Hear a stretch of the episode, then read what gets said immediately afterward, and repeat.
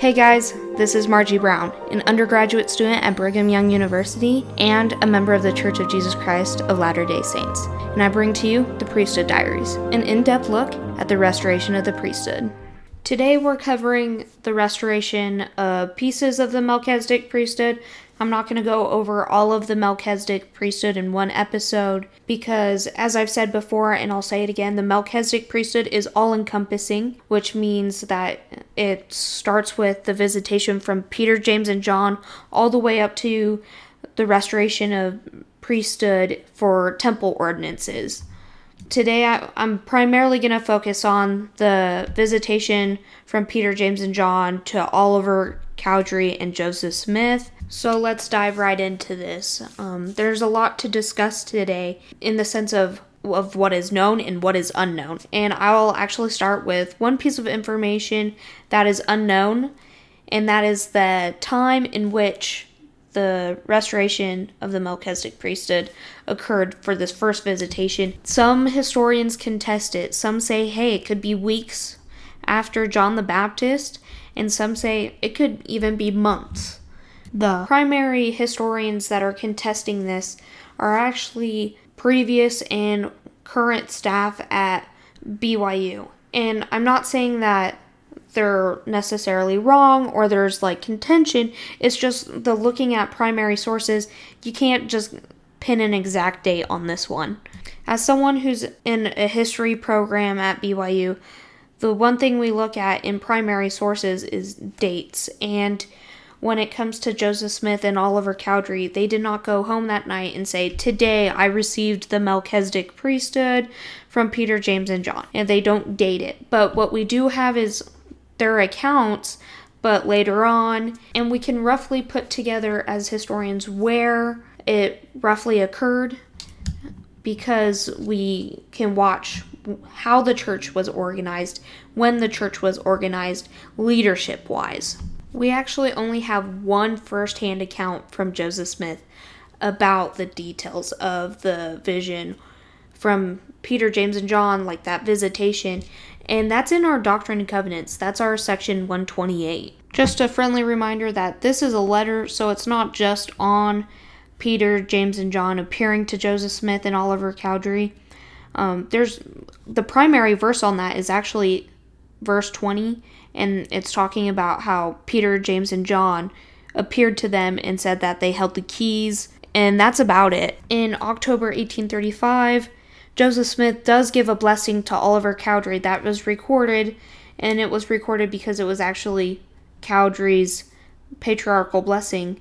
But in his blessing, it talked about Oliver receiving the priesthood and that it, he received the priesthood from those that received it under the hand of the Messiah. So Peter, James, and John in the New Testament got the priesthood from Jesus Christ. I'm going to be 100% honest with you. I don't know if I would uh, say that's a first hand account from Joseph Smith because it's not like he's writing to us, but it was more of a blessing to Oliver Cowdery. But I just want to put it out there that that's also a, re- a record of the restoration of the priesthood, especially from Peter, James, and John, based on what it said.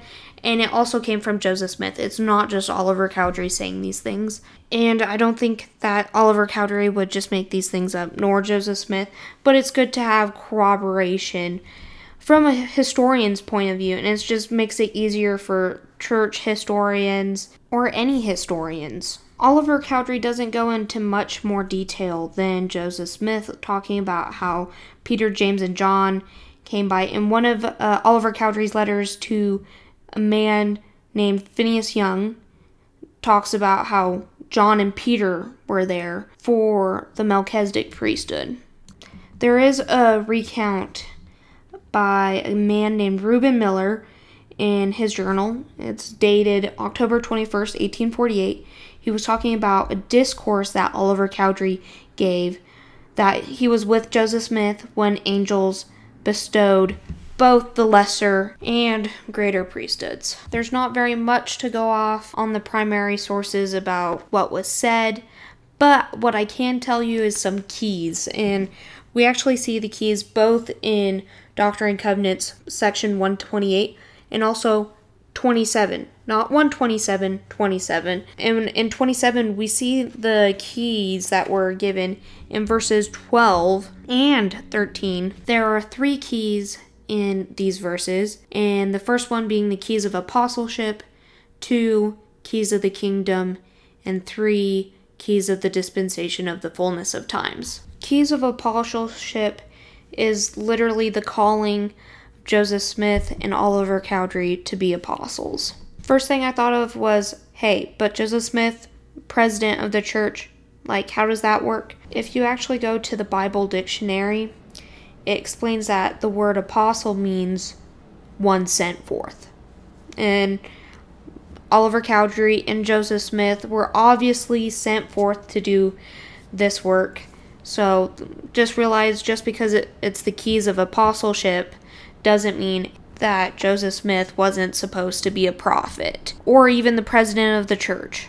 The Bible dictionary further goes into how an apostle is a person that's supposed to be a special witness of the name of Jesus Christ. I guess what I'm trying to say is don't mix up the keys of apostleship with the configuration of church leadership.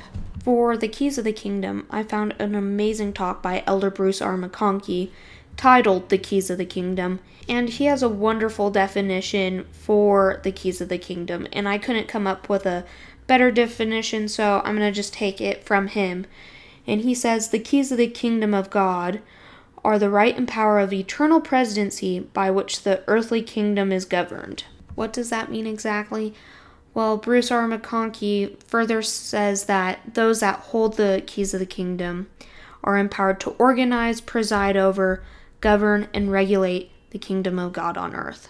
Lastly, is the keys of the dispensation of the fullness of times, which is pretty much the restoration and refreshment in which God designs to gather all things in one in Christ, which basically means missionary work. Now I want to go into the expansion of the priesthood regarding priesthood offices, and before I do that, I need to go over the chamber of Father Whitmer. I have to set the stage for this. So, Joseph Smith and Oliver Cowdery are in Peter Whitmer Sr.'s house, and the part of the house that they were in was called the Chamber, hence the name the Chamber of Father Whitmer. Joseph Smith and Oliver Cowdery were praying about the authority of the laying on of hands for the gift of the Holy Ghost. After some time in prayer, Joseph Smith recounts in his history that, quote, the word of the Lord came unto us. Before I continue, I feel like I need to address the word of the Lord.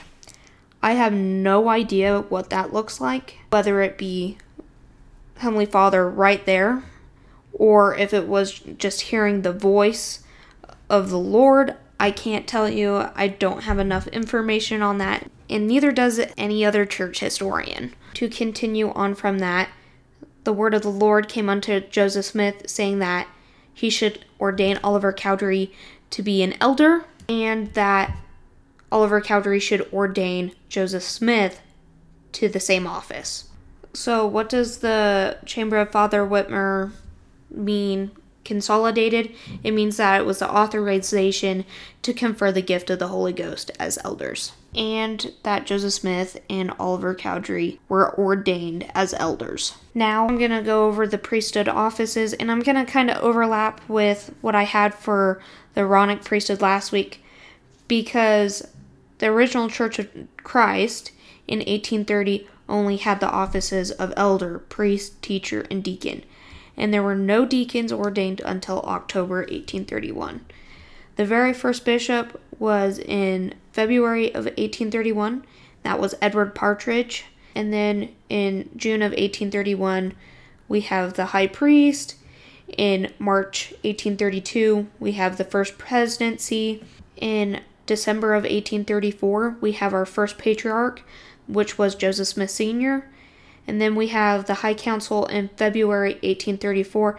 At the time, it was actually in equal authority to the First Presidency and the Twelve Apostles. You can find that in D&C 107, verse 36.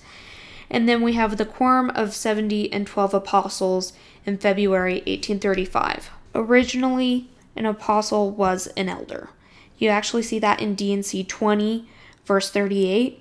So, what does what do I mean by that? I mean when I say elder, think of the missionary elders. So it was apostle was a missionary, a person that was called to preach. It was not until 1835 that it developed into an office and a quorum. Another side thing to note was that there used to be an assistant or associate church president. This didn't occur until after Oliver Cowdery fell away from the church. Hyrum Smith, who was a patriarch, was chosen by revelation to take the position of assistant president. The role of the assistant president was to stand as a joint witness with the prophet. If you actually went back in time and you were talking about what would happen if Joseph Smith died, who was supposed to take over church leadership, it actually would have been Hyrum Smith, the assistant president. But they actually both died at the same time. This is what led to the confusion of who should be prophet after Hyrum Smith and Joseph Smith died. Now, there was such a thing as a senior apostle at the time, and that was Brigham Young. So, the line of succession that we see today comes from Brigham Young becoming the new ranking officer of the church. So, why do we not see an assistant or associate church president today? Elder Bruce R. McConkie taught in his book Mormon Doctrine that since the kingdom was fully established and the two witnesses had left a binding testimony, it was no longer necessary to continue the office of assistant president, which is why we don't see it in the church today. If you want to find any scriptural references to assistant or associate church president, go to D&C section 124 verses 91 through 95, and you'll see exactly what I just described. Other than the assistant church president and the beginning of the calling of apostles as missionaries is relatively the same today. Any worthy adult male can be ordained to the office of Melchizedek priesthood. Just like the Aaronic priesthood, you have to be worthy. The Aaronic priesthood starts at a younger age. Melchizedek priesthood is at an older age. One thing that Melchizedek priesthood holders can do that Aaronic priesthood holders can't do, which we see commonly occur, is the authority to minister to the sick and give special blessings to family members and even others. And when I say like give blessings, it doesn't have to be to someone of this church. Sometimes people will ask, "Hey, can I get a blessing?" and from a worthy Melchizedek priesthood holder and the Melchizedek priesthood holder has the ability to give it to that person even if they're not a member. When a man receives the Melchizedek priesthood, he actually enters an oath and covenant. So he covenants to be faithful, magnify his calling, give diligent heed to the words of eternal life, and live by every word that proceedeth forth from the mouth of God. And then those who keep this covenant will be sanctified by the Spirit and receive all that the Father hath. And we can see that in the Doctrine and Covenants in section 84, verses 33 through 44. And you can also find that under Melchizedek priesthood on the church's webpage. Before I conclude today, I just want to say the church has a lot of resources regarding the Melchizedek priesthood. So if there's something that I didn't explain or you didn't understand something that I explained, the website or scriptures, there's a lot of resources about the Melchizedek priesthood and the restoration of the Melchizedek priesthood. And it's not just some mysterious thing that you have to look really hard for these resources. They're accessible whether you have the Gospel Library app or you go to the church's webpage. The material, the sources, they're right there for you. Another great place to look about restoration questions is the Joseph Smith papers and but if it's just questions about the Melchizedek priesthood, the number one place I recommend is the church's website and some general conference talks even. I used one of the general conference talks from elder bruce r. Mcconkie today. And sometimes it's because they teach really valuable truths as you saw today and sometimes they just say things better than i can say which was also the case from elder mcconkie's talk that i used today. Anyways, that's the conclusion of today. Let the restoration continue.